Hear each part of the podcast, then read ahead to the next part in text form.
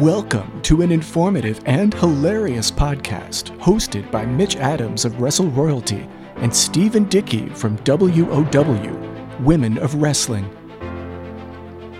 In the worlds of comic book related media and pro wrestling, both tell stories, while everyone involved wears tight, colorful outfits that would make circus performers blush. Ladies and gentlemen, WrestleRoyalty.com and Harley Quinn Memes on Facebook proudly present Storytelling in Spandex. Hello, everybody, and welcome to Storytelling in Spandex. I am Sir Mitch Mitchell Adams, joined by, as always, by Stephen Dickey of Women of Wrestling Superstars. Stephen, how you going, mate? Doing very well. Not wearing spandex, but uh, we will be talking spandex. Yes, we were talking many spandex. Oh dear me. Uh, today we've got an interesting topic to discuss, uh, ladies and gents. We're discussing the most legitimate, tough uh, comic book characters and characters in professional wrestling, and there are quite a few on both sides to, to cover. And the similarities between both are quite fascinating. I think you're going to enjoy it. And I think the first name I'm going to bring up is quite possibly the the person, the one wrestler today that scares the holy living, you know what, out of me. It's uh, Minoru Suzuki. So, oh God, Suzuki. Uh, you go, you go first, mate, because I need to gather my thoughts on this one. no, no, you're good. No, Suzuki is, is is one of the. You're right. One of the most legitimate, tough, legitimately tough people in the wrestling business. It's like everything he does. It's like that that Japanese strong style. He's the embodiment of it and he i mean he just everything he does looks so you're like how does he bring such realism to his matches? And honestly i think it's because he's he's out there telling people to lay into him as hard as they can. Like he he really and i don't think it's that he's out there to prove he's the toughest guy out of any, anybody. He just seems like to me he's one of those people like i said he values the realism he values the authenticity. So it is it, he just wants it to look as like like a legitimate fight which honestly i think that's when wrestling is at its best when it looks like a legitimate fight.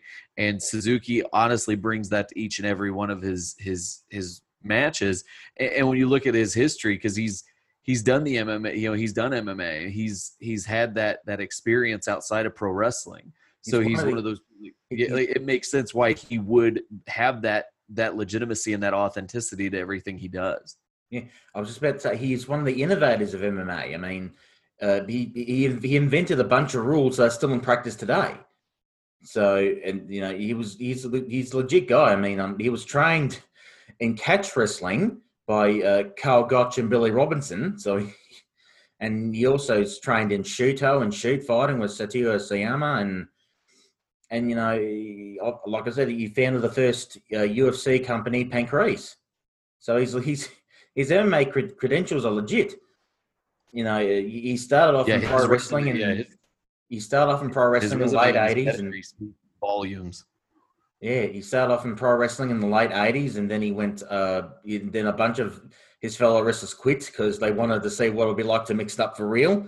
Started Pancrase, and then when that went bust, and he had to sell it, he went back to New Japan. But even when he went back to New Japan, he was still physical as all get out. So yeah, he didn't slow down a bit. I mean, it, it was like I, he's one of the few people. Like anytime I see a match of his pop up on social media or just somebody shares a link or a gif of eh, it, just anything that he does, it's like I stop and I watch it because it's like you know you're about to watch something that like he is as real as it gets. And again, like you you know you listed off his his experience, his training, his background. I mean, it, it it's just everything is crisp it's it's just unbelievably real and stiff and snug and you're watching you're like how is this guy still alive? But he just he I, I give him so much credit. He's just one of my favorites to watch because it is again like I, I use the i used the words a few seconds ago as real as it gets i feel like he's there's nobody that comes close to him. No absolutely not i mean he, and he has a face only a mother could love oh my gosh he's they call Ishii the pit bull, the stone pit bull, but man, Suzuki looks like it looks like he's been through a few dog fights in his day, and I mean, he legitimately has. He's just he's just a, a rough, tough. he he's the guy like you go to a bar, he's the last person you want to mess with. I mean, he, he reminds me of uh, you know, to compare it to something local for me, he's like a Japanese Dick the Bruiser. Oh, You yeah. know, he's yeah, I mean Dick the Bruiser is huge in my parts here in Indianapolis. Um, and uh, and Dick the Bruiser had this reputation for being a leg- being a legitimate tough guy. He'd walk into the bars and he'd, you know, guys would try to pick fights with him, and he was the last person you wanted to pick a fight with. And that's what Suzuki reminds me of every time I see him. I'm just like, man, that is that guy is the last person you want to, you know, put a finger in his chest. Yeah, I mean, you mentioned Dick the Bruiser. I'll just say Dick the Bruiser was pretty well known in Australia too. I've, like I said, we've got the we've got the connection here with uh, uh, Jim. Uh, what's his name? Uh, he, he Jim promoted Barnett, both- yeah, yeah. He one of the promoted most colorful characters in wrestling. he promoted both in Indianapolis and Australia. Brought wrestling to Australia, by the way. Yep. Um, and he brought Dick the Bruiser along with him for, for a lot of the earlier shows. Um, I just actually believe it, I just sent you a photo of a, a young Minoru Suzuki when he was just getting started, and seeing him now, uh, seeing him then, and seeing him now, it's comparison. He's actually he was actually quite a handsome son of a gun back in his day. But obviously, years of getting punched in the face it did its. Oh man, he yeah, he's like uh it reminds me of Shibata, man. Uh he's uh Yeah. yeah, he's, he's a young, clean cut, good looking kid there. But yeah, he's not not like the uh not like the like I said, rough tough son of a gun that you yeah, that's stepping into the ring. Like I, I recently the one I remember the one match I remember just looking just legitimately, you know, BA was his match with Moxley. Um he Oh, had a yeah, yeah. great match with John Moxley not too long ago that just like watching those two go at each other like you you can tell man Moxley was having the time of his life and it's Suzuki probably enjoyed stepping into the ring just as much uh, uh, with Moxley. And it was just like those two had such a great chemistry. They the ring was on fire when those two were in it and it was uh it, it was fantastic to watch. Like those two made pure magic together. Yeah, man. I mean, that was the kind of match and the kind of a, a person to work with that Moxley left WWE for. That was Exactly. that was exactly why why why he left. And you know, and I, I, I don't know if it, th- this isn't common knowledge, something I know. Um, uh, Suzuki was actually thinking of quitting New Japan and going back to Pro Wrestling Noah for a bit because uh, he wasn't uh, he was a bit bored with the kind of people he was working with in New Japan, but that match with uh, Moxley, no, convinced them to stay. So Yeah, I mean, I mean, it, it makes sense. I mean, it's like you know, you look at the roster on at Noah, and it seems like Suzuki would fit in a little bit better at times with the guys over in, in Pro Yeah. Wrestling Noah. But uh, but yeah, I mean, it, bringing in a, a John Moxley, uh, I could see that wetting you know wetting the appetite of a, of a guy like Suzuki who wants to have these rough, tough, crazy matches and just go Joe just go balls to the wall each time he's in there. Moxley's the same way. yeah. So yeah, it makes sense that that uh, that you know uh, Gedo could look at, at Suzuki like, look, if we can get you in the ring with this crazy sob, you know, I think you guys could do some good stuff. Yeah, I, I could see that definitely enticing uh, Suzuki to stay. Yeah, absolutely. I mean, and um, uh, oh man, I've lost lost my train of thought here. What the bloody hell was I going to say? Never mind. I'll come back to it. oh mate, don't you just hate it when that happens? Okay, comic book comparisons now. Oh, now I remember. Hang on, hang on. Now I remember. Now I remember. Oh, you're good. Yeah, now I'm good. Um, the last Suzuki match, not of apart from Moxley, that I really was really enjoyed, that was really physical, really rough, was the match he had a couple of Wrestle Kingdoms ago with Hiroki Goto. That Oh, yeah. match was brutal. I mean, the photos online of it where no Minoru's no slapping the tar out of Goto, and Goto's face is looking like a pucker, uh, like a puffer fish. Yeah. I mean, that was brutal as anything. And then uh, that spot where um, uh, it was, uh, Suzuki had him in the rear naked choke, and he was hanging them from the second turnbuckle, like literally hanging them. And I don't know how they pulled Yeah. that spot off. I mean, Goto must have pretty good neck strength to, to pull that spot off. But like, it was literally hanging in there for like ten seconds. I thought, bloody hell, he's gonna kill this man. No, it, it blows my mind the things that uh, that that that uh, Hiroki Goto is is is capable of in, in the ring. I mean, he's been doing it for so long now too. Yeah. It's like, but he hasn't slowed down a bit. Suzuki, I mean, Suzuki, you know, he's getting he's getting a little long in the tooth. Goto's getting a little long in the tooth. Some of those guys have been doing it for so long. You're like, eventually they got to slow down, right? But no, I mean, watching that match because you're right. It was, I mean, it's it's been a couple it's been a couple years since we saw that match, but it's they like they were still they're still older. You know, they're they're older dogs and but they're still just going harder as hard as ever. It just makes you look at like like that that I think guys like that are what inspire the New Japan roster to step it up to another level because if you're looking at those guys you know in their 40s and 50s and they're they're they're killing it the way they are. I mean it's like those those guys the young lions you know uh, and then even guys in their 30s you know they have no excuse to slow down and no excuse to not just go as hard as as as guys like Goto and Suzuki. Yeah absolutely man. I mean I will say this about uh, Goto. I think it's one of the biggest crimes in pro wrestling that he never won the IWGP Heavyweight Championship. Yeah, but it, it, I agree, but it's one of those things that makes me really love New Japan and the IWGP Heavyweight Title more and more because it's not it's not the the uh, it's not the golden watch. You know the way the WWE title is being treated. Uh, you know it's it's it's the it's the richest prize to me. The IWGP Heavyweight Championship is the richest prize in pro wrestling because it is valued because it is you know not everybody gets a turn with it you know you've got uh there there you know in the last few years it's been Tanahashi and Okada with a few other guys mixed in yeah. but it, it, shows you that uh that those guys have such a, a chokehold on that spot that if you can even get the title for a minute like a Naito or um, who else was I thinking of? Like obviously like a Jay White or somebody. It, you know, if like those guys have, have had their turn with it, if you can get it off of one of those guys for even a second, I mean, it's it's a, such an honor and such prestige to call yourself a former IWGP Heavyweight Champion. But yeah, a guy like Goto, who I agree has deserved a run but hasn't really got it, it, it, but it does. It makes the title all the more valuable to know a guy like that hasn't got his chance. So if you get a chance and guy like Goto hasn't, then you really gotta, I mean, honor that and cherish that like nobody's business. Yeah, I mean, the heavyweight title and the junior heavyweight title is, is, is treated with such reverence, but there are other belts not so much. I mean, that that match I mentioned with um uh, Suzuki and Goto, that was for the for the never open weight title, uh-huh. and straight after Suzuki lost it to Goto, he was he challenged and won the their, their intercontinental title. I'm thinking, uh huh, you lose one belt one month and you win another one the second. You know, th- th- but but you know that's kind of what the mid card titles are there for. You know, it's I, I, I, I know, think, but I would like it not to be such a hot potato. Maybe if he waited three months to win the IC title instead of one month, that would have been a bit more preferable.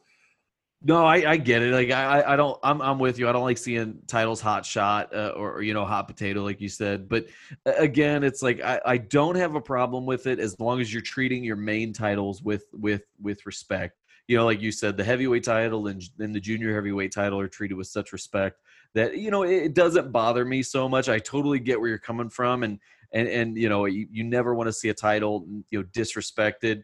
But I'm I'm I'm fine if you. I'd rather see the IC title or the US title or the never open weight title, you know, in a hot shot booking rather than them do that with the heavyweight title. And so again, I I, I mean I guess it's one of those things like the the lesser of two evils. So I'm totally fine with what they do. But yeah, it's it's you know nobody likes to see a it's it's like back in the day with the WWE. You know they used to do the same thing with they there'd be times where they'd hot shot the IC and the European, and then of course yeah. they had the hardcore title, and now they've got the 24 seven title. All these titles just bounce around, and you're like, yeah. you know, how can you take them seriously if if every single body every single person gets a, a chance to hold the title I think I think Naito said it best. If we uh, if we keep going like this, everyone's going to have a belt all the time. Right, exactly, and that's that. That's no fun. It's just like you know, it makes it. Uh, it honestly, when everybody gets a turn with a belt, it makes pro wrestling look less legitimate. Yeah, you know, exactly. it, it's it's again, it's I th- again, I think it's a reason why I love the IWGP Heavyweight Title so much. It's not the the golden watch, you know, oh hey, you've put in your your time and now you get the belt. It's like back in the day, everybody talks about how man, can you believe that guys like Roddy Piper and Ted DiBiase and Mr. Perfect, three of the best workers in the business, never ever were the WWF champion? And back in the day, that meant something because you know those guys, three of the best workers to ever lace up their boots, they never got to touch the richest prize in the business. You know that's kind of how I see the IWGP title now. Yeah, yeah. Um, I think one problem with New Japan, I think it's a problem with promotions across the board at the minute. Um, there's too many championships. There's just far too many. And New, I mean, New Japan's introducing that KOPW thing, which it, it feels like something lifted from DDT Pro. It feels silly to me. I don't get it. It's Yeah. just it's just something. Is it just something they've come up with to give Okada something to do because I don't want him near the uh, heavyweight title for a bit. I mean, just. I mean, you think they'd put him in like a you, you think they'd give him like the IC title or something, or, or even the Never title, just to just to occupy him. You know, no, you don't have to create another championship for it. Uh, I, I started to feel that way, like like when when the Never when the Never uh, belts became a, a, a thing. I, I like the original concept that it was going to be like not not to oversimplify it here. I know this isn't exactly how they were intended, but it was almost like going to be like New Japan's NXT. You know Yeah. that you were going to see like like different different newer younger stars get a chance with these with the the the never open weight title and the never six man tag title and all that. But then it just turned into mid card titles. yeah. Um, so I thought that was like that's where a point where it's like okay, now you're starting to get into that that point where you've got too many belts and it probably needs to be scaled back a little bit, especially now that you've got the IWGP and the IWGP tag, IWGP Junior Heavyweight and the Junior Heavyweight tag. Now you got the never open weight and the never open weight six man tag. On top of that, IC US title. It's like there's so many belts now. Yeah. Well, I think I think they've officially merged the heavyweight and IC belts, which I thought was long overdue anyway. I mean, the IC belt was just for Nakamura for a lot of the time, I think. Right, exactly. It, it was it was Shinsuke's belt for sure. Yeah, I mean, the only time it wasn't Shinsuke's belt when is when it was Naito's, and the most Right. interesting, most interesting thing he did with it was trash it, like throw, throw it into the steel steps and throw it into the ring post, which was one of the most creative things I thought I'd ever seen in my life. But Yeah. um, yeah, Absolutely. But I do I do like the concept of never belts because um obviously we have weight divisions in Japan and it, I thought I thought it was cool to have the never belts because you could see juniors and heavies you know uh, get together in matches more often and and, and we have the, these great fantasy matchups that we didn't think were possible ha- because the weight divisions happen because of the never belts. So I, I like that concept of it. But I do think they've merged the IC title now I think that's fine. I think if I had my way, I'd probably get rid of the six man belts, if I'm being honest, Yeah. because I, I don't think they serve much purpose at the minute. I, I, I mean, nine times out of ten, uh, the the six man uh, title holders are also two of them also held the tag titles. I mean, it's just Yeah, I've, I've never been a fan of six man belts. It, it makes sense for a promotion like a Dragon Gate where they where Oh, it's yeah, more stables.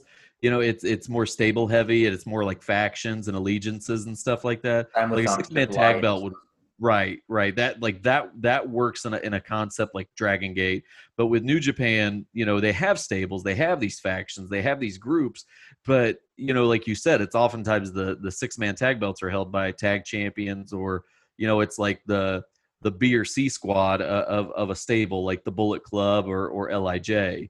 You know, it's it's it's rarely is it held by you know uh, uh, just like this these great three person teams that you're like oh that they need a belt you know? Yeah, because I you know I think somebody who was it? There was an interview not too long ago like a couple weeks ago where somebody said let's be real six man tag titles were created for the Von Erichs and the Freebirds and beyond that it's really they haven't really had a purpose. And and I kind of agree with that. Six man tag belts have never really felt like a necessity in wrestling but they're they're there you know it's it's it's it was fun for a while but I I, I don't think we need them it, there's not really a promotion I look at anymore and I'm like you need a six man tag belt it's like you just have a tag belt and uh you know if you really have a third guy who's deserving deserving of a belt new japan's got tons of other singles titles they can give them. yeah. I mean, I would I might like the concept a bit better if they did it like the Lucha Libre style trios titles because with Yeah. those um. There's no tag, you know that you, you don't don't have to tag to get in the ring, and it's it's it's like a it's a chaotic, you know the stuff that people criticize the Young Bucks for and AEW for for no tags and a lot of that stuff. That's pretty much every six man tag match in, in, in any lucha libre organization. Just right well it's like you know if if it if it's part of the style and you, it helps legitimize the style that you wrestle like lucha libre is something completely different like like uh, you know we talk about new japan and the japanese wrestling style is the strong style is very different than american wrestling. American wrestling is very different than lucha. Lucha is very different than european catch wrestling. Yeah, you know so if you create a championship that fits your style it's one reason why i really liked the roh pure championship back in the day. Yeah, the yeah, pure championship fit because they had a different style than wwe than tna than uh than any of the other promo than combat zone than any of the other promotions that were around at that point So having a pure championship fit their style. Lucha Underground having the trios title, like you mentioned, fit Yeah. their style. So it's it's something that if you can come up with a championship to fit your style and and help legitimize why you have a certain style of wrestling, then I think that is a good idea. It's one reason why you know we were talking about last time the the uh, uh, AEW having a better tag team division. Well, you know, Yeah. it's like essentially the tag divi- the tag team titles are just not. I, I don't mean this. This is going to come out wrong, but I, I I think people get what I'm getting at. The tag titles are really just going to be there to help legitimize having the Young Bucks on in the main event. You know, the other tag teams are there to help legitimize the Young Bucks having the main event spot on the roster. Yeah. It's it's you know, bookers have done it for for so many years now that and and uh kind of you mentioned in that having that trios championship it, it's it's again it's it's promoters justifying their job it's people justifying having a job and their place on the roster so it, it's fine though if you can if you can help weave things into there to you know kind of distract from the fact that you're you're you're you're just justifying your place in this world Yeah, yeah, true. Right. Uh, we need to bring this back to um tough characters in Also- wrestling and pro in comic books. The comparison I'm going to make with Minoru Suzuki might be a bit controversial for some, but I think it fits. I'm going to compare him to the Punisher, to uh, Frank Castle. okay And I like the that. reason, And the reason being is, you know, people who are aware of the you know, uh, Punisher series, um, he's, uh, you know, in their different incarnations, either a police officer or a soldier or a federal agent. His Mhm. family is is murdered by uh, criminals, and then he becomes this crazed vigilante that kills, um, just just completely obliterates and, and and and it's pretty much a homicidal maniac committing genocide against everybody who's a murderer or a rape or, or a rapist or any serious criminal. All the other comic book characters hate him; they think he's psychotic, which is probably true to a point. And it's just it, it's this wild thing. And the reason why I compare him to Suzuki is, I think in a different light, quite frankly, Suzuki could have been a, a- an enforcer for the Yakuza. that might be a uh, controversial yeah statement, but I think it's legitimately true. That guy Yeah. scares the holy living hell out of me. And if you met Oh, yeah. someone, if you met someone like the Punisher in real life, he'd scare the holy living hell out of you too. So that's the comparison I'm going to make, and I'm sticking with it. No, I, I like that comparison. And one thing we didn't really talk about with Suzuki to make the comparison even even fit even more, in my opinion, i- is the fact that Suzuki always have this has this IDGAF attitude. yeah. I mean, he, he really does. Like he just he walks in like he doesn't have a care in the world. His only concern is he wants to beat people up and cause as much pain as possible. And, and that describes Frank Castle and most of the iterations that we've seen over the years with the Punisher comics. He is somebody who just wants to inflict pain, uh, be, eh, the pain that he he has been caused. And, and I always thought, you know, if New Japan ever went down a road, or any any Japanese promotion that Suzuki were to work for, if they were to go down a more character based, character driven uh, uh, kind of uh, kind of style of presentation, I think Suzuki would be a great guy where you don't have to give him too much of a character, but you know, make his his carelessness, make his his you know his just his ruthlessness part of it, and and, and having a guy like uh, using a guy like a, a Frank Castle as a as a prototype archetype, whatever the correct terminology would be there using him as your framework, I I think uh, uh, it would fit a, a Minoru Suzuki type character very well. I think the parallels just are are infinite. Yeah, yeah, man, I, I agree. Um, another wrestler I think can can go go down as one of the toughest of all time. Obviously, is uh, Vader, Big Van Vader, the late great Vader. Ah, Oh man, oh, it's time. it's time. It's together now. Vader time. Time. Not quite there with the timing, but we'll we'll, we'll we'll get there. We'll get there. Yeah, no, no. I, I, you know, Vader, Vader has has quite the reputation of being uh, a, a legitimate tough guy, and I mean, he's another one that you look at his, uh, especially his work in Japan. You know, I think here here in the states, he was treated more like, um, especially his work with WWF. He he was treated more like you know uh, fodder, and Yeah. and you, know, you could tell Vince just never never quite got what made Vader special. Um, but he was just this big, massive dude who you just looked again like with Suzuki. You you see him in a bar, you know that is not the guy to mess with. no. So you look at Vader, you're again, you you look at this guy, you're like, I'm not going to even test that guy. And then you factor in the athleticism that Vader possessed, oh yeah. the fact that he could do flips and moonsaults and Yeah. all sorts of crazy stuff in the ring. Vader became even more threatening and more dangerous and more of a uh, uh, of an intimidating presence when you realize that he's not limited by his size.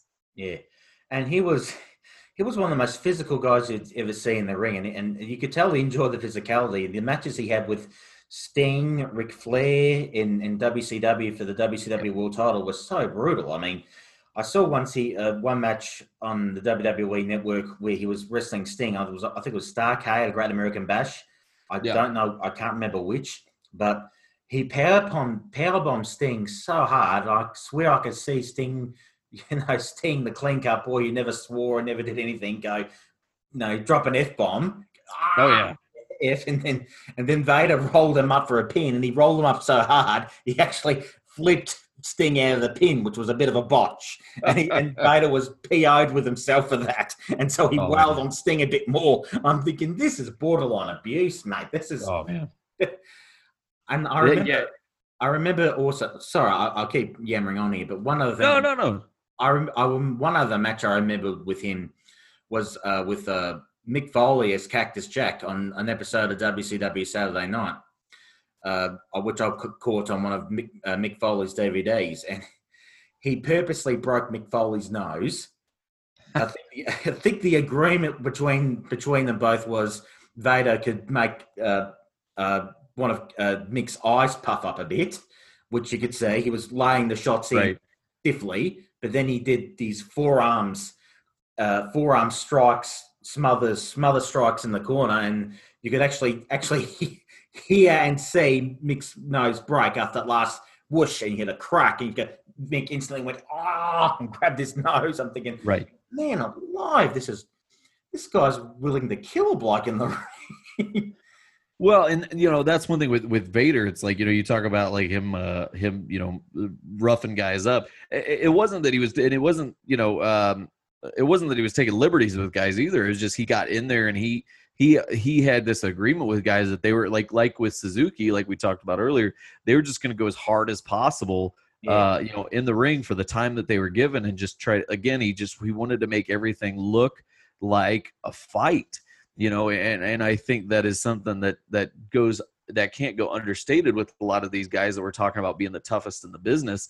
Their their main goal isn't to be tough. It isn't to to walk around, you know, with their chests chest puff chests puffed out. It's more out of a respect for the business to show that you know they they these guys who do this they they're not you know they're not out there just they are putting on a show and it is very entertaining but they are they they want it to be as real and, and as believable as possible and, and it's it's it's for the fans it's it's not for them and their own selfish ego it's so the fans can watch this and be like man I, you know they're blurring the line between what's real and what's what's you know quote scripted and and and and I love it Yeah, man, uh, it's it was so good and so physical, but especially in Japan, I think that's where he made his bread and butter. But especially, he worked in New Japan and All Japan, but he w- worked a lot in UWFI, Universal Wrestling Federation International, Uh-huh. and those guys wrestled that style Vader of Suzuki, where they had an agreement to go as hard as they could,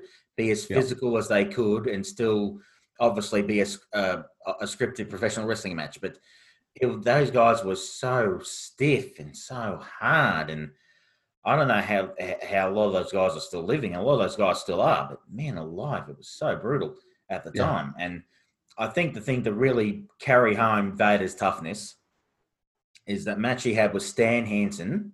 Oh, yeah, I'm glad Stan you mentioned that because that's that's the first one that always comes to mind.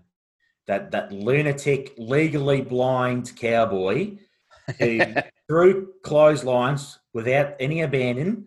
You know, you think people like JBL and and uh, um oh man um I forget his name. I'm terrible with names. I have to apologize. But uh, uh new current New Japan never open weight champion. He throws a vicious clothesline. He calls it the pumping bomber. But um, so I can remember his signature move, but I can't remember his name. But uh, yeah, him and a few other blokes in the ring that threw stiff clotheslines. Nobody Uh-huh. threw one like Stan Hansen because he was, like I said, legitimately legally blind and did not care if he took your head off. He would take your head off. Those two were beating the living tar out of each other in, the, in front of a massive audience, in front of like 30, 40,000 people. and something happened, and an errant eye poke, and Vader pretty much dislodged his eye, put it back in himself, and it swelled around his and the, his eye socket swelled around his eye. And you, can see, you can see it online. It's one of the most disturbing things you'll ever see in your life. You Yep. know, not not the fake gory stuff WWE did with Ray and Seth recently. This is legit. You could actually Yeah. partially see Vader chucking his eye back inside his own socket. The eye instantly swelling up. And oh man, and they wanted to keep going. I think they stopped the match, thank goodness, because obviously they were t- terrified of Vader losing his eye again. But Yep. they both wanted to keep going. I'm thinking these blokes are out of their minds. Oh, they yeah, yeah. Vader and Stan Hansen are two guys that, like you, you, like I said, they did a lot of what they did was out of the passion of the business and trying to uh, maintain that authenticity. But it did border sometimes on like these guys might be insane. You know, Stan Hansen. Nobody threw a lariat like Stan Hansen. We're talking about like most legitimately tough people in this business. Stan Hansen has to be mentioned, but uh, he was one of those guys. Like uh, he, like the, I, I think he threw some of the best lariats because I think he was legitimately trying to decapitate people in the ring. Though I mean, like Stan Hansen, like like they would always make the uh, they'd always like exaggerate with JBL and even Ryback when they would throw these lariats and stuff, and you're like, he almost you know took his head off. Like no, Stan Hansen legitimately looked like he was trying to take people's heads off. He was like a mid a medieval executioner, just trying to just making sure heads would roll. Yeah, and and and and Ryback and JBL did have stiff clotheslines too, but they weren't. You know, they were stiff, impressive clotheslines. nothing compared to Stan Hansen. Exactly. I mean, I mean, uh, JB. I remember J- uh, JBL's match with Fit Finlay in WrestleMania. That a clothesline he he hit him with uh, in the match. I mean, that was one of the stiffest ones I'd seen in a long, long time. But still, nothing Yeah. compared to what Stan Hansen was throwing No, back in the day. Oh man, just scary stuff. Right. indeed. the the comparison I want to make here again might seem a bit out of place and a bit controversial, but given the fact he almost lost an eye, I'm going to compare him with Nick Fury. Ooh, okay. Vader the and Nick reason Fury. being is- yep. The reason being is if you know the the backstory of Nick Fury, um, uh, knowing somebody he's uh, the comic book history. I'm not talking about the movie history. He's actually somebody who's about 180 years old. He wrestled. He uh, not wrestled. He fought in. Uh, he fought in wars in the 1800s. He takes this formula to keep himself from aging and getting too old. He didn't lose his eye from an alien cat. So What? no, that, that that's, that's that's the movie version. The real story of how he lost his eye is very graphic and very disturbing, even for comic books. Which I, and I won't mention it, but yeah, uh, that's the one I'm going to compare to because um yeah, because Nick Fury in the comic books is probably one of the legitimate, most legit um tough guys you'll ever meet if you ever met someone like him in real life. So that's the comparison I'm going with. So, Uh, again, I I like that comparison too, and I, I think and and again, some of the iterations of Nick Fury, he's he's a little off, a little Yeah. you know, a little little uh little off kilter, you know, a little. He's also seen as a little insane, a little crazy, and like we just mentioned with Vader in some of his matches, it was like you know a lot of what he, a lot of what Nick Fury did was you know quote for the greater good. Uh, what. Vader did was for the legitimacy and the authenticity of his matches, for the greater good of wrestling yeah. but uh, again it bordered on the point where you're like these guys are legitimately insane and, and you have to question their motives in certain circumstances so again i, I totally get the comparison with those two because again yeah if you read some of those some of those nick fury some of those nick fury comics uh, and ignore the the the david hasselhoff uh, version of nick fury then yeah you you you can see why you know some people are like like they they frame him in a way where he's sometimes it gets to a point where like this is totally nuts, totally insane. Uh, but uh, but again, he's he's doing it all for for a purpose. Yeah, yeah, man. Yeah, man. That's yeah, that was just nuts. Just nuts. Some of the stuff that Vader and Nick Fury can do. Ooh, let me tell you. Indeed. All right, I'm gonna go with um. Next one, I'm gonna, I'm gonna get I'm gonna get the ladies involved here because uh, I'm, I'm that's how I am. I'm going to make a case here for we. Asuka's one of the most entertaining people uh, in wrestling at the minute, but back in her days wrestling in Japan, she was legitimately one of the toughest. And I want to give you a great example of that. If you had, uh, if you ever want to see, I know you hate intergender wrestling. Uh, I completely understand, Roy.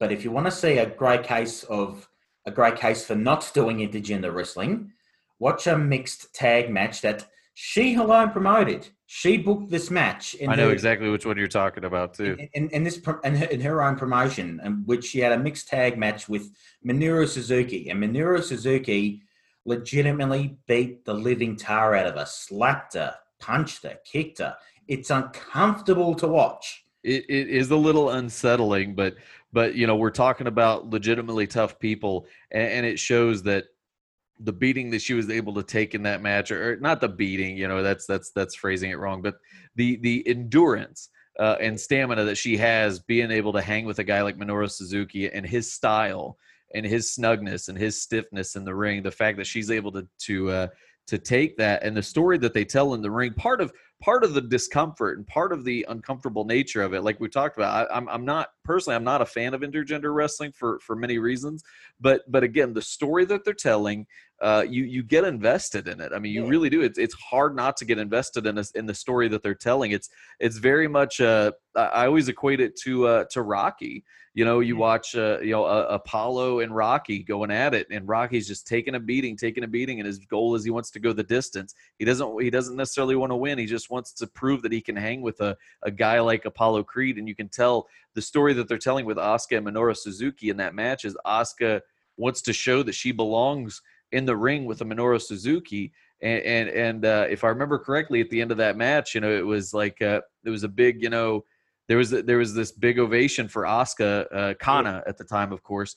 Uh, you know, for being able to to to to wrestle Minoru Suzuki and stick with him. You know, and go go blow for blow and punch for punch. It was it wasn't so much to me. I I kind of forget it's an intergender match, and I just start looking at it like this is Rocky, man. This is why people get into boxing and MMA and wrestling because these are the stories that need to be told. And and, and you know, uh, beyond the toughness, it's just it's a wonderful story that they got to tell with that match. And I absolutely, it, it, I'm not a fan of intergender wrestling, but I'm a fan of the story that they told in that match. Yeah, yeah. I mean. my issue with intergender wrestling is pretty basic on a storytelling level because there's there's only because there's two ways to do, really there's basically only two ways to book it a, you're booking the woman to go over the man, and it's a big, you know, coup for you know a woman standing up for herself against an abusive male, and it's a big and it's a big, you know, empowerment thing. But if they lose, it's kind of like you know, you know what I mean? It's it's it's if they're booked to lose it, it, it, it looks like you, have just watched a woman get beaten up by a bloke for ten minutes. It, it can, and that's unsettling. So. Right. I know eh, you're you're right. It's I, I feel like I feel like intergender wrestling is limited in this in limited in, in the outcomes, limited in the fin- finishes, but but ultimately too, it's like it's and uh, I, I I preface this by saying uh, uh, you know I would never discourage anybody from doing any kind of wrestling. I would never discourage yeah. anybody from from watching any kind of wrestling. You watch what you want to watch. You you wrestle the matches you want to wrestle. That's the beauty of this business. You get to do whatever you want to do. And I would I I want I hope everybody, to, as cheesy as this sounds, I want everybody to spread their wings and fly as high as they possibly can because that's what's beautiful about pro wrestling. Absolutely. Again, me, it, it's it, it is it is it's it's uncomfortable because again, it, to me personally, it just reminds me of uh, uh, domestic violence situations. You know, it's uh, and, it's just one of those things I'm not a fan of. Um, uh, watching personally. Uh, and then uh, I know there was that dis- there was a discussion. I remember when Ronda Rousey got really hot with MMA, there was the discussion of could you know could she fight a guy? Could she fight a guy? And again it's just it, that's not something in, that interests me in, in, ever watching. So it's again not that i would ever tell anybody how to live their life to re- how to wrestle how to do their career how to do anything like that or what to watch. But me personally it's yeah that's my perspective on it. But uh but again i i think i think kana and, and minoru suzuki found their the pocket, if you will. They they found a story worth telling, uh, uh, and it was uh, it was it was a great story, and I give them a ton of credit. But I I agree with you. I think it can only go a select number of ways, um, and it's just like if you're if you're just doing it for the shock value, if you're just doing it to have something different on your card, you're doing it for the wrong reasons. Yeah. If you're doing it because that's the best story you can tell, that's the reason to do it. Absolutely, absolutely. And on that thing about um, just quickly on on Ronda Ronda Rousey fighting men, I don't think she could afford a man at all. Quite frankly, I, I, I think that would have been a complete mismatch. I think I think with Ronda, she was very very good judo judoka. She's a very very good wrestler, but she could not strike to save her life, and it showed whenever time she the first legitimate strike strikers entered women's MMA and UFC because Holly Holm and um, Amanda, oh. I forget her name as Nunes. Well. Yeah, yeah, yeah. Her. I mean, Amanda, Nunes. She could fight a bloke because she's oh, yeah. harder than most blokes. Yeah, exactly. You put Amanda Nunes and somebody, anybody, any gender in the same weight class as her. She's, she, I, I got my money on Nunes. Yeah. But yeah, I'm with you. It's, it's, it's, uh, it's one of those things. Like again, I think the minute, the minute two people get in there and start striking, it's just, it's, it's, there, there's a certain level, there's a certain point for me personally where it just gets a little uncomfortable. Yeah. Um, and I, I, mean, I even remember watching Baron Corbin hit the end of days on uh, Becky Lynch last year at Extreme Rules, and even then, it was just like you could tell they just did it for the shock value. And I'm just like, again, that's the wrong reason to do it. Yeah. It, it, it wasn't necessarily that it was the best story. It wasn't the best thing they could have done in that moment, but it was the most shocking, and, and that's why they did it. And that's that's yeah. why I, again, I'm fine with. I, I, I would never tell anybody what to do with their career or their life or what to watch. But if if that's the only reason you're you're if if if the only reason that people are out there on Twitter talking about I want to do intergender wrestling, I want to do intergender wrestling, if the only reason you're doing it is for the shock value, you're not doing it for the right reasons. You know, do it because it's the best story to tell. That's that's my that's my only criteria in whatever anybody does in pro wrestling. Do the just put on the best match and the best story, and, and you've you've got my vote. Yeah, and the thing about um, Lynch taking in the days, I think that did the um her character a bit of damage too because she was calling herself the man and nobody can beat me up and that kind of thing. It kind of kind of damaged her a bit to to be seen her get laid out like that by by by by bloke and. And, and even though the end of days is probably one of the safest finishes you'll ever see, there's like no risk of taking that move at all. Right. It, it's like really like like with a little bit of training, you and I could take it. It's one of the safest moves. No, no, I'm, I'm people. No, you're you're you're right. I totally know what you mean. Yeah, it's the, the way he the way he does the move. Baron Corbin doesn't get enough credit. He's he's actually he's actually a very decent worker in the ring, and he's he he's, he seems like he's very safe with his opponents. And that that move being a bigger reason why he, he's he's one of the safer guys to work with. But uh, but yeah, it's I'm with you. It's it's not it's not uh, it's not the most intimidating or risky finisher. Uh, but yeah, it, it did. It, it, her taking that move, it did kind of. Take a little bit of the bloom off the rose there, yeah. and uh, uh, don't want to say ex- exposer, but it, it, it the, the the bad that came out of it far outweighed any good that would have come out of it. Yeah, I mean, I know. She, I, I, mean, if she pop, if, if she if she got back up and laid a couple of shots to uh, Corbin afterwards, it would have been a bit. But I think I think I think she, if I memory serves me correctly, she did land one or two shots after, but it was nothing nothing super impressive. But no. No, it, it, it, it, would have been a bit better if they had that. Like maybe maybe after Seth with nuts, uh, you know, yeah, she yeah. she got she she would get back up, called called Seth off, then she would you know lay into Corbin a bit. That would have that maybe that would have helped worked. I, I don't know.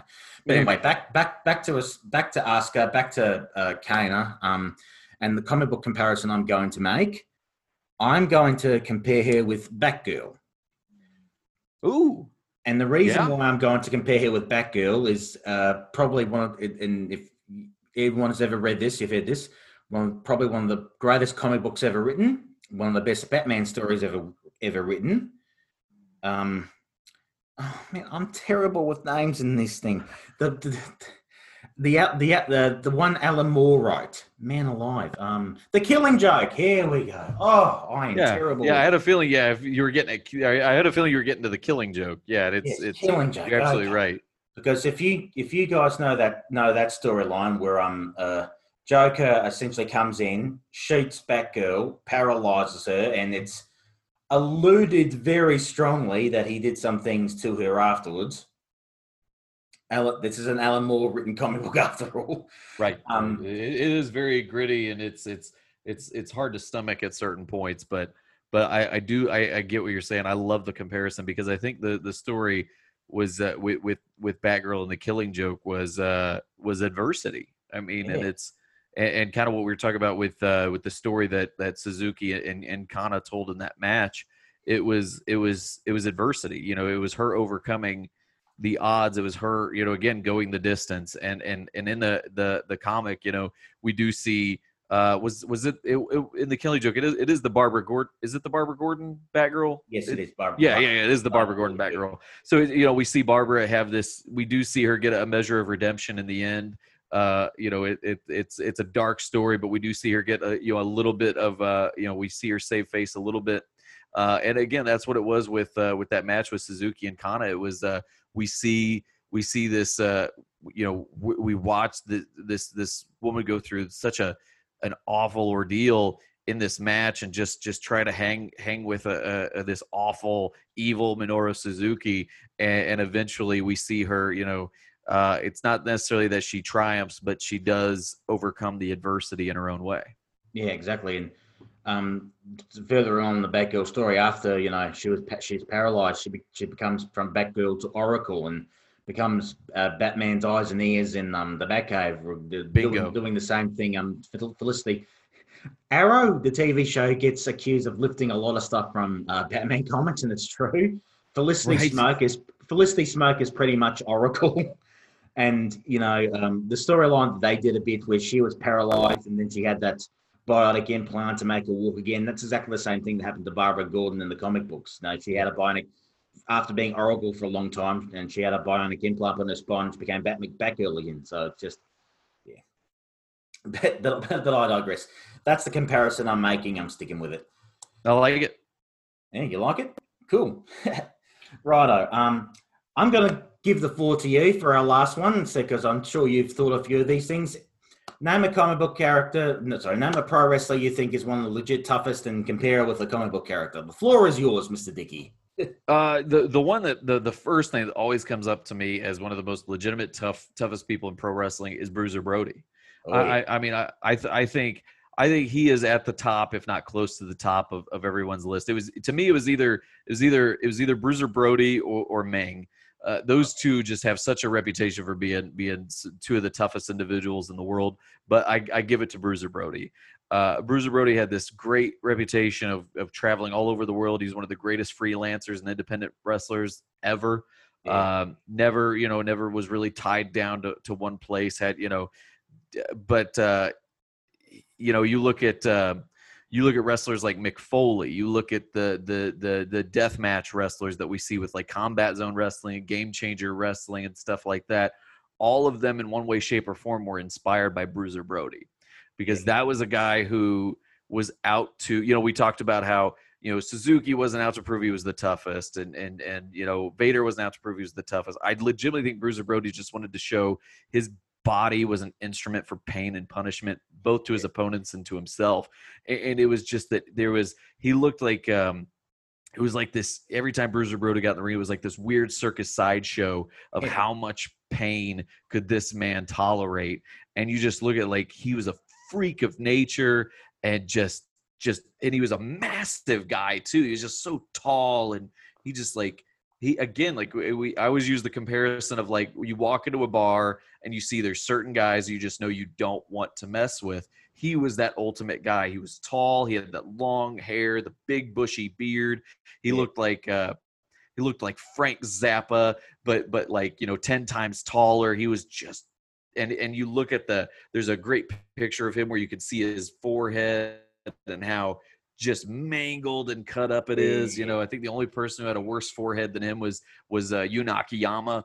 Um, just uh, just so just scarred and brutal and battered and beaten and just I mean he's he was just a relentless freak of nature and and just one of the most legitimately tough BA you know individuals to ever set foot in the wrestling ring. It, and again, he's inspired so much you know, from Mick Foley to the the death match wrestling that you see now. Not that I'm necessarily a fan of it, but but he's he's he's got this lasting legacy. Uh, uh, yeah, I, I, don't think the the legacy of Bruiser Brody, I, I don't think can be understated with with the toughness and fortitude that he would show each and every time he set foot in the ring. Yeah, man, that's that's a that's a good one. I mean, so much a lot of people sadly most things a lot of people most people know about Bruiser Brody was the fact that he was stabbed in Puerto Rico and that's how his life tragically came to an end. Right. No, the booker of Carlos Colon's promotion legitimately walked into the locker room. They were beefing, and he stabbed him in the guts. I mean, talk about yeah. I, I mean, it's it's it's a sad story. It shows you that no how I mean no no matter how legitimately tough an individual is. I mean, there's there's always you know it's the story of Achilles. You know, everybody's got their weakness, and I don't know many people uh, tough or weak that could withstand a, a, a blade to vital organs. You know, it's Yeah, just yeah. sadly it's uh it, you know that's how he met his demise, and I. I, I, I don't know if it's it's like the Kurt Cobain effect where his his sad untimely passing enhanced his legacy. I'm sure in a way it did, but uh, it makes me wonder if he were still alive today. You know, would he be in the WWE Hall of Fame? Yeah. Would he be you know chumming around with legends? I don't think he would because I don't think that's who he was. You know, that's not the vibe I get from how Bruiser Brody was. But it does. It makes you wonder like what where you know what would he be doing right now? I don't think he'd be wrestling. He'd be what? He's be in his 60s right now, right? Or you know thereabout. So you know, it makes you wonder like would he have kept going or would he have slowed down or if- he slowed down, what would be slowing down for a Bruiser Brody? It just makes you you know there's all these what ifs you know that we'll never know because he was just cut down so tragically, sadly. Yeah. Um, yeah. Uh, but as far as like a comic book comparison, Bruiser Brody's tough. But I mean, if I had to, I mean, honestly, the first one that comes to mind, uh, I always think of uh, Colossus. I mean, you know, the uh, Colossus or like Juggernaut. Definitely, definitely, uh, definitely one of those two. Not to go Rain Man on you there, but uh, Colossus or Juggernaut, I think, are the easiest comparisons because they were, again, uh, with the X Men. You know, I use the term freak of nature to describe uh, Bruiser Brody, and obviously X Men are They're mutants, um, and, and and I think Bruiser Brody will probably be the closest thing we ever come to seeing a, a mutant inside the the professional wrestling ring. Uh, but you know, the the idea with those two is they could withstand beatings and punishments due to their enhancements um, that they you know uh, due to their mutations. Um, but yeah, those I mean those guys would, but they were also impossible to defeat because because of their high threshold and high tolerance for pain. You know, you look at uh, you look at Colossus and and kind of uh, you know he was uh, it, it- not only was he was he he he tough physically, but he also had this you know there was they once they gave him um, you know more depth in, in the, the the comics and and once they delved into his character more and personally you start to see the uh, he had this very strong resolve um, as a as a as, as an individual too not just as a fighter not just as a as a as a member of the X-Men fighting you know the the, the forces against them but he was also this very deep and and and in some some aspects uh, um, also had a, had a had a tragic character when you look at his uh because he had a relationship with Archangel, uh, which is uh, one of my one of my favorite story arcs that they did with uh, with those two, Colossus and Archangel, was was was brilliant. Not to get too far off the subject, but uh, you t- again talk about toughness. Um, I think uh, I think Colossus is, is one of my one of my favorite unsung heroes of the world of comic books, and uh, I, I think uh, Bruiser Brody is one of the, my favorite unsung heroes in professional wrestling uh, because I look at uh, you look at uh, almost 30 years later since he's passed and, and sadly I don't think he gets enough credit for the influence that he's had over the business. Nah. Uh, anybody listening, uh, take our advice and watch it, the uh, Dark Side of the episode, Dark Side of the Ring episode that featured Bruiser Brody because that is one of the better better ones in my opinion. That's one you should definitely check out. Yeah. All right, guys. I think we've covered a lot of ground here. We could probably keep talking all day long, but you know, uh, we can't have ten hour long podcasts. No, and, and the spandex is starting to get uncomfortable. I, I am experiencing chafing at this point. Yeah, I, I told you, mate. Baby powder. You got to get the baby powder out. Ah, see, I should have known that. Uh, one of those, yeah, one of those, uh, one of those little uh, tips. You know, they don't talk about it, but uh, should be common knowledge. So I'll have to remember that for next time. Yeah, baby powder, and, and make or make sure you make sure you you, you got a dry undercarriage, man. Otherwise, you got a flag and a tongue on a flagpole situation. You don't want that. But never mind. Oh man, you you you're shut. You're you're you're just open up new new worlds for me here, Mitch. I I I I really gotta I really gotta use some of these tips next time. Oh, my pleasure, mate. Little, little little Australian knowledge for you. Little Australian outback knowledge. That's right. That's uh, right. Bush knowledge. All right. Bush knowledge. Might myself up. Okay. All right, ladies and gents. This has been Storytelling in Spandex. Make sure to listen to us, subscribe to us, rate us, share us around. Um, thank you so much for listening. We'll be back next week. Two sweeters. Catch you around.